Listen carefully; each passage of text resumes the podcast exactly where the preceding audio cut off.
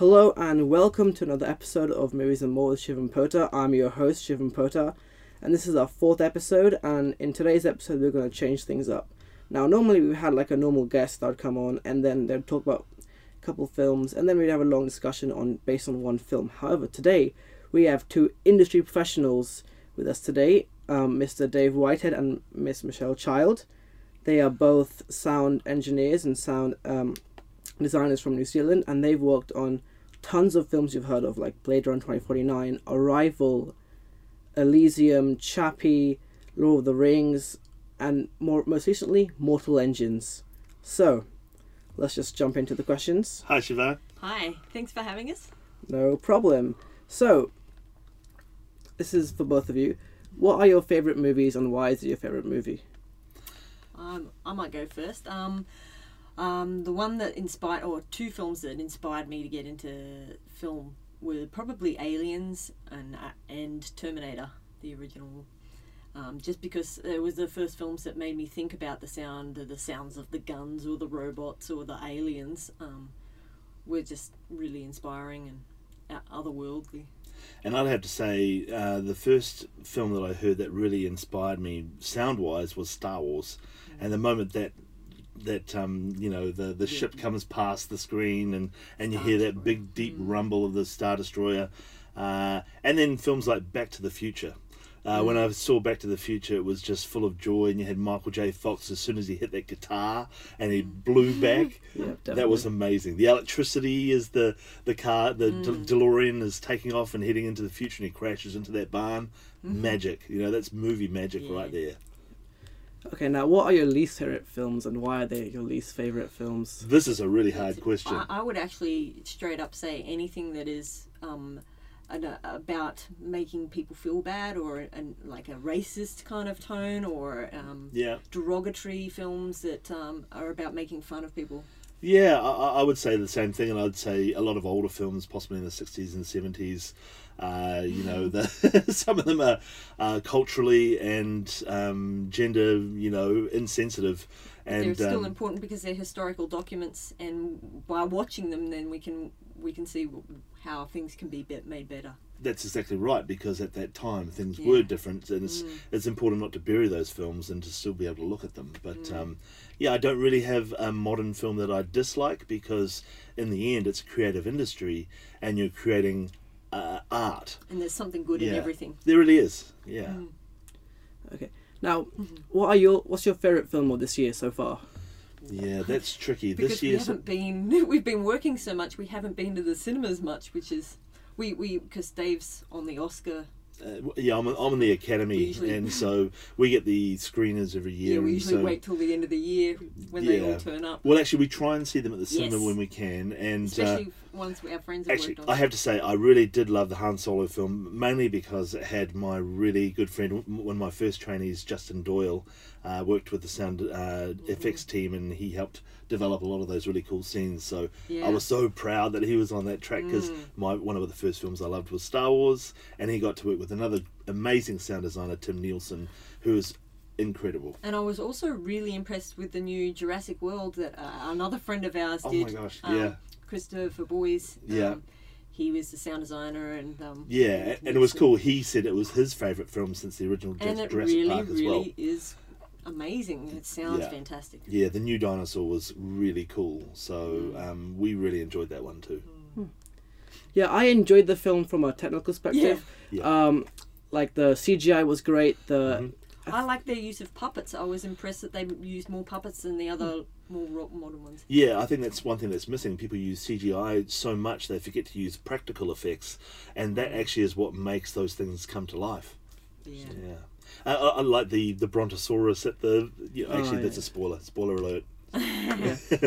There's a, a pretty emotional scene in Yeah. there, and you know. But anyway, that was the best part of the film, in my opinion. it was. It really because I honestly I did not enjoy the film that much. However, Yeah. that scene definitely stuck with me. Yeah. Yeah. So we definitely are able to go and see thing, films, especially those blockbuster ones, on a technical level, and and sort of whether or not.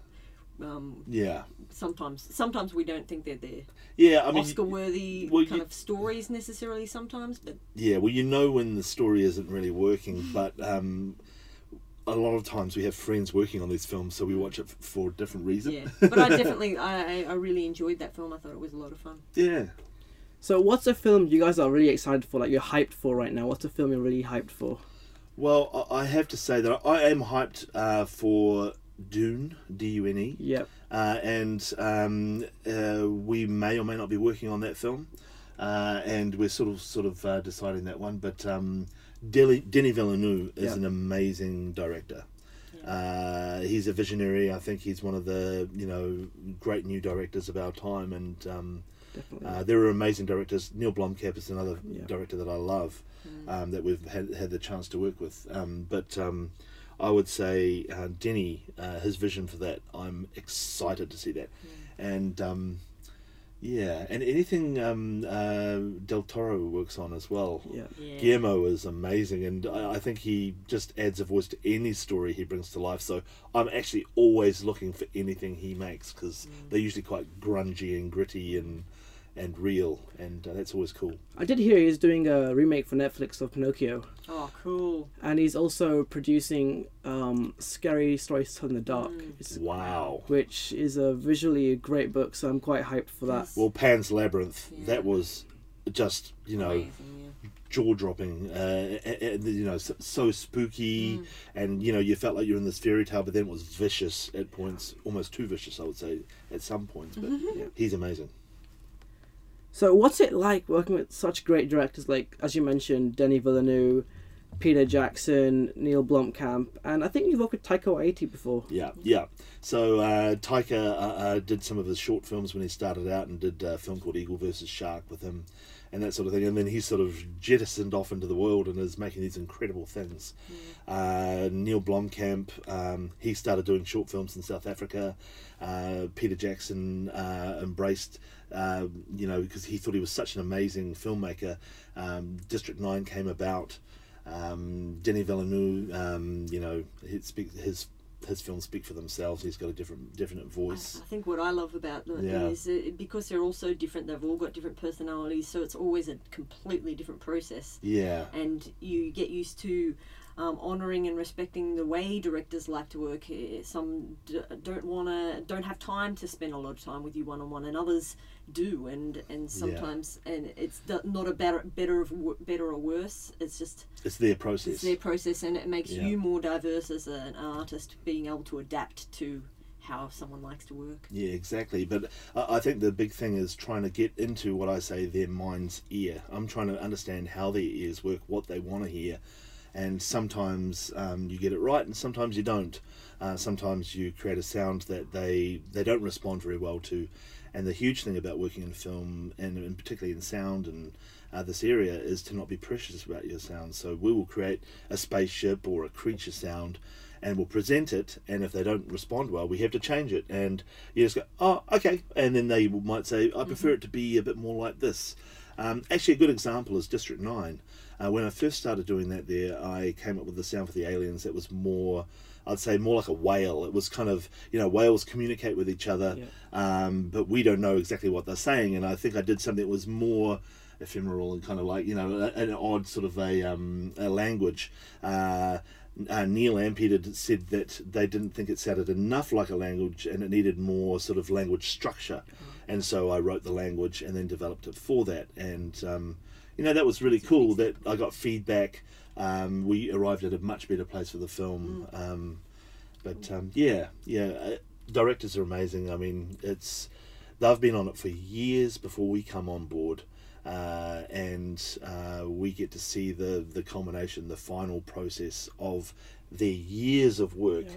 and we're there at the end when it gets finished, and that's a real Mm. honour. And that's, I guess, that's why it's um, inspired you to try and become a director now. Yeah, so I'm trying to direct my own films. I've, I've done a short film and want to, you know, follow in their footsteps. Um, uh, but you know, start small. So, are there any directors you want to work with in the future? Guillermo del Toro. Yeah. I would love to work with him, uh, and uh, almost did on The Hobbit, um, but um, uh, things changed there. Um, and that, that's fine, you know. We go with that, um, but uh, I think uh, he as a director is amazing. I'm also uh, um, interested in work. I was saying yesterday, working with directors that we haven't possibly even heard of yet because they're just starting Yeah. out. I think fresh first-time directors are so much fun to work with, Yeah, and um, you just they're com- uh, coming up all the time, and Yeah. and, and they've always got something. Well, the way that we do that is by working on short films all the time. So we are, you know, we work on feature films, big feature films, and that's really cool. But we sort of learn new techniques and hone our skills by working on these smaller projects on short films. And they're usually younger directors or, you know, directors coming through for the first time with a new vision and a new voice. And us wrapping around those short films is amazing. And that's where we find those new directors. Every like you're saying, um, films you're pumped for. It's it's always the films you've never heard of. Like last year, Get Out. Wow. I think, my, in my opinion, that was the best film of last year. Yeah. That was my favourite Yeah. film. It Yeah, was me too. chilling. And- Sadly, I couldn't see it in the cinema, but basically, I'm a huge fan of Jordan Peele because as a comedian, he's incredible in Yeah. Key and Peele, Mm-hmm. and he does like great social commentary in his um, comedy. So I was ready, I was really hyped for it. Then it came out. I watched it like three times. Yeah. Made my parents watch it. Made my friends watch it. It was it's incredible Yeah. and It really was. And uh, it's so Hitchcock. There was so much like Hitchcock as well. I, Yeah. It actually really wanted me to get a hold of the old Hitchcock films and watch them and kind of compare. The, you know, anyway, it was uh, when I watched it down, I thought, wow, that's fresh. yeah. You know, um, so a great new voice. Um, you know, out there. What's the best sound design you've you've seen in a film in the last five six years? Like the best you've seen in any film in the last five six years. It's really interesting. I mean, as a sound designer, you are watching films and um, it's moments. There'll be moments in a film that you think are amazing. Let's say Dunkirk. Uh, I thought that when they were inside that boat Yeah. on the shore and the bullet hits hitting that that boat were incredible. I mean, that was an amazing sound. And for, for me, I, f- I found Dunkirk in general too loud. Like Yeah. um, it had lost perspective, and and, and so it, sometimes you couldn't tell where the danger was coming from, and that made it less scary in a way because you couldn't you couldn't determine Yeah. that. Um, But for me, it was a moment. You yeah, know, it that was a moment, moment was in the really cool film. for me. Yeah, exactly. And sometimes it's one of those things where um, if the sound designer is doing their job, you don't notice it, or you Yeah. Yeah. it's only on a rewatch that you're like, wow, that was fantastic. The funny, the the the, the, the favorite sound I had actually was in Logan. I love Now, it. Logan, Yeah. uh, when Doctor uh, Doctor X- Professor X Professor X Yeah. is in that brain room and he has those brain moments, and it's That, yeah, that huge screeching sound is just that sound is so Mm. cool. I mean, and actually, I just I almost threw my hands in the air, up in the air, uh, whoop, whooping Yeah, uh, because it was, was like, best sound I've okay, heard in a that's a cool sound. And then sometimes it's a Yeah. comic sound. There was a, a film, a weird film called Downsizing with Matt Damon. yeah. And there was this bit at the end where there's like this explosion and you- you're bracing for it. It's going to be big, but it's just this tiny little. It was a fall. tiny little Yeah. sound. And it cracked Yeah. me up. I was like, Yeah, I was laughing. That was pretty funny. so you know, we, we love the fol, you know, really good foley. really good doors. Yeah, a great door is a good thing to behold, you know, and, and it's that detail, uh, you know, when there's an explosion and all those the dust and the, the the gravel and the debris come flying off it. Um, you know, I mean, Randy Thom's amazing. He- You know, uh, Gary Rydstrom, Tim Nielsen. I mean, Like you say, Uh, like Peter Albrechtsen. Uh, you know, there's lots of people around the world um, Craig that we love. Craig. Berkey, yeah. that was an amazing film. Yeah. So um, you know, we, we we know of a lot of sound designers around the world, and we look at all their work and Quite often. gravity, Yeah, gravity, Gravity. Yeah. like Interstellar. holy heck, Yeah. Interstellar, Yeah. yeah, amazing. But often when we, we go to see a film, if we know the people that have worked on it, it, it we'll be paying more attention. Yeah. yeah. But I have the ability to watch a movie and not judge it, Yeah. and I think that's a really cool thing. Is just accept it as a piece Mm. of creativity, as a piece of art, and sort of There's just no be in the sound, moment. just Yeah. different. Yeah, just different choices. I've heard so many great things about um, Alfonso Cuarón's new film Roma, Oh, especially from a sound design perspective. I read a review where someone was saying that they felt like someone was mumbling behind them, and they turned around. And Turns out it was in the film. Yeah. Right. So Oh, that's another like the the Revenant. There were some amazing moments of peace and quiet in that film. It was amazing. Putting dialogue in the surrounds is uh, sometimes considered risky. I guess Yeah, most of the time you find you know dialogue yeah, will be in the center. Yeah. Mm. Yeah, or, or every now and then it goes sort of left and right. In District Nine, we panned some stuff into the surrounds, and it threw a few people when yeah, it people happened. don't like to be. Um, take, it takes them out of the story Yeah. sometimes, but It depends on the use. Like if Yeah. it's, it's in a good place, there was a moment totally in the final Harry Potter film when Voldemort's whispering to everyone, and it felt like it was Yeah. all around the room, and I thought that was really magical. Yeah, that, that Harry Potter film was amazing. That was. Really They did a cool. similar thing in this film called Mandy, but Mm. with Nicolas Cage. Oh, don't spoil that because I really want to see it. Yeah. the sound design, um, no spoilers, but it's just like crazy and distorted, and it Yeah. just makes for an insane experience. And then I saw at home on a surround sound system, Mm. and there's a like a trippy scene, and literally it's like someone just like going to your face whispering, going back to your head whispering. It's insane. That's Okay, great. cool. Sometimes that's having a real dry voice Yeah. and then a treated voice in the background and Yeah. uh, the re-recording mixes. We we do sound design, but the people who take the elements that we create and then mix them in the final stage, they do an amazing job too. And it's really you got a hats off to those people for that final balance. It's really like another layer of design. Oh, it is. It's a dance. Getting the music, the dialogue, and the effects really singing together is a huge part of, of sound. And you know, yeah, So you recently worked on the documentary "They Shall Not Grow Old," yeah. and um, what was the challenges um, working on such a powerful and sort of, I'd say, groundbreaking documentary in that sense? Well, I, I would say first of all that I didn't actually do too much on that film. I, I did a, a couple of explosions and uh, uh, um, designers um, Hayden Collow and Justin Webster and dialogue editor and Emile and Mel Graham. and Mel Graham and Emile um, de la Rey. Delaray. They really uh, spearheaded that production.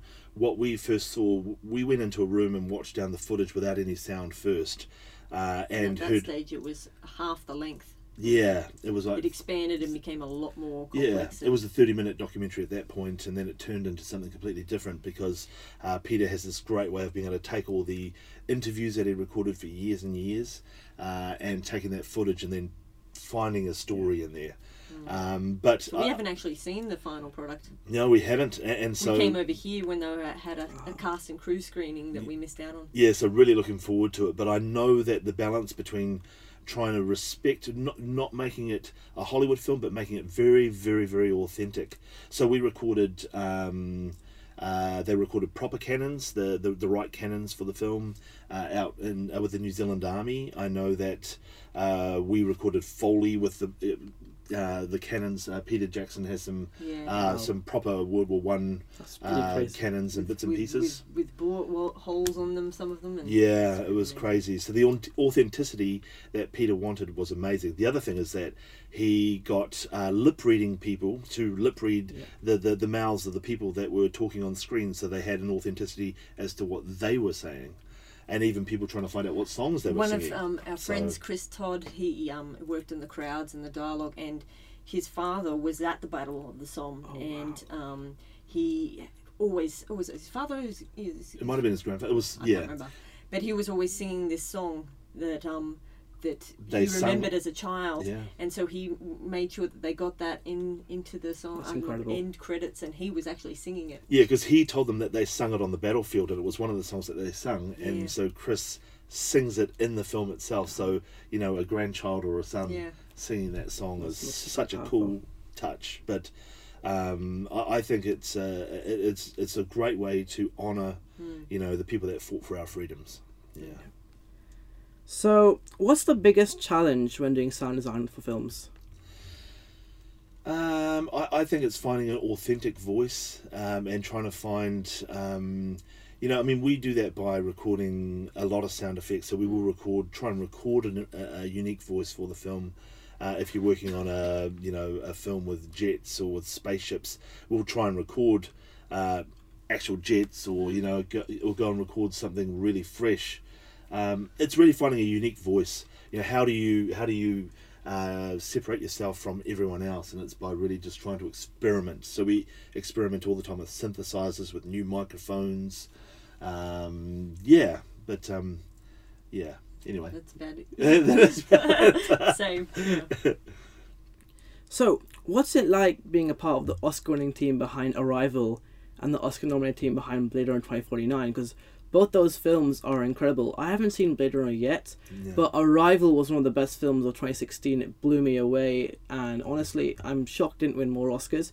But what was it like, you know, being a part of that sort of team that helped push the film into award notoriety? It was amazing. Uh, first of all, we were asked by Joe Walker, uh, the picture editor, to come on board uh, via Denis Villeneuve, and they had seen District 9 and really wanted um, me to work on the vocals. I wasn't available at the time because I was working on something else, and so Shell came on to start the process of developing the aliens, and so And Uh, then, uh, so I yeah. worked on that for a, a, a few weeks, and you helped me develop some palette. yeah, And then um, I, s- I sort of edited a first shape and made a first pass of it, and then you came on board, and Yeah. together we really honed it. And then uh, Sylvain Bellemare, the supervising sound editor, came on board, uh, and he, with his team, really just Brought wrapped the around the the film film and life brought it to life. The yeah. spaceships, um, I thought sounded amazing. They were like rocks, Yeah. sort of moving. Uh, one of the coolest things that they did was they got all the radios in the film. Mm. They got real radios, and they played, you know, recordings through those radios, what we call worldizing, Mm. and mic'd them in studios and sort of gave an authenticity to what CB Yeah. radios or television Yeah. speakers would sound like. And rather than just using plugins. yeah, and that was actually one of the coolest things for me. So Well, I think that's about it. But at the end of the episode, I do ask the guests to recommend one film that they think people should see. Well, I mean, we've already mentioned Get Out. That's pretty up there. Yeah. Arrival is definitely. I mean, Arrival is an Yes. amazing film. Um, I would say, um, oh, it's really tricky. it is tricky, and there's ones I'm going to remember later and think, damn. Yeah, I mean, I, w- I would watch the Alien films because I just think Mhm. they're amazing. Alien, Aliens. Yeah, I mean, they are brilliant films. yeah. Uh, they really are. Um, watching, yeah, watching old films that um, yeah, ask your parents what film changed their life as a child, and I, I, I- just really think it's important to not just look at the films that, yeah, look at old films like The Blues Brothers we watched the other day. Mm. What an amazing film. I mean, it was just so, the cinematography and the thing yeah, was amazing. Um, I, I, I don't really have a one film that I tell people to see because there's so many. I mean, watch The Waterboy because it's pretty funny. Yeah, it's pretty stupid as well. But But, like, we watch. It's Yeah. funny. We, we watch all the Academy screeners and that sort of thing, and uh, you you watch so many sort of you know high end sort of Yeah. art films, and all I want to watch is a bit of rubbish. Yeah. Well, it's not rubbish, but like But- and the- and and Yeah. TV. Dumb fun, you'd say. yeah, yeah, exactly. There's some great TV being made at the moment, which is pushing cinema in new directions. I'd say, Yeah. like the Game of Thrones and the Oh, absolutely. Breaking. Bad, and Yeah. What was the sci-fi with the kids and the um, Stranger Things. Stranger A Things? Good Maniac. grief. Maniacs. Maniac was cool. That's on my list. I've been wanting to see it for a while. So Very, Yeah. very. That's an amazing. Uh, it was completely different to what I'd expect, but I think he's a really Yeah. sharp director. Yeah, but we're spoilt for choice. But um, I would say, um, yeah, just uh, get out there and support films, and you Local know, films. watch them at the cinema if you can. yeah. Yeah. So I would recommend to everyone listening, um, do check out this film called Searching. It's a film that takes place entirely on a laptop. It's made by a first-time director. Really small cast, but it's a big landslide for representation because it's made by an Asian director, Asian cast, but it's a low budget. It's truly incredible. It's a thriller. Make sure you check it out. Actually, one more. I'd say watch Okja. oh, that's a Okja's great a funny one. film. You might Yeah. become vegetarian by the end of it, but it's on Netflix. It didn't get a cinema release, but it's a really Yeah. cool film. Yeah. It's funny because I'm a vegetarian and I saw the film with some friends who I meet. You so I'm like, "Hi, I told you, I told you, I'm in the right." Exactly. Yeah, it's a great, great film. Amazing. I forgot who directed it though. Uh, director Bong. Um, Ah, yeah, yeah. Bong Joon Ho. Yeah. Yeah. Thank It's an incredible so film. Yeah. Thanks for the interview. No problem. Thank you.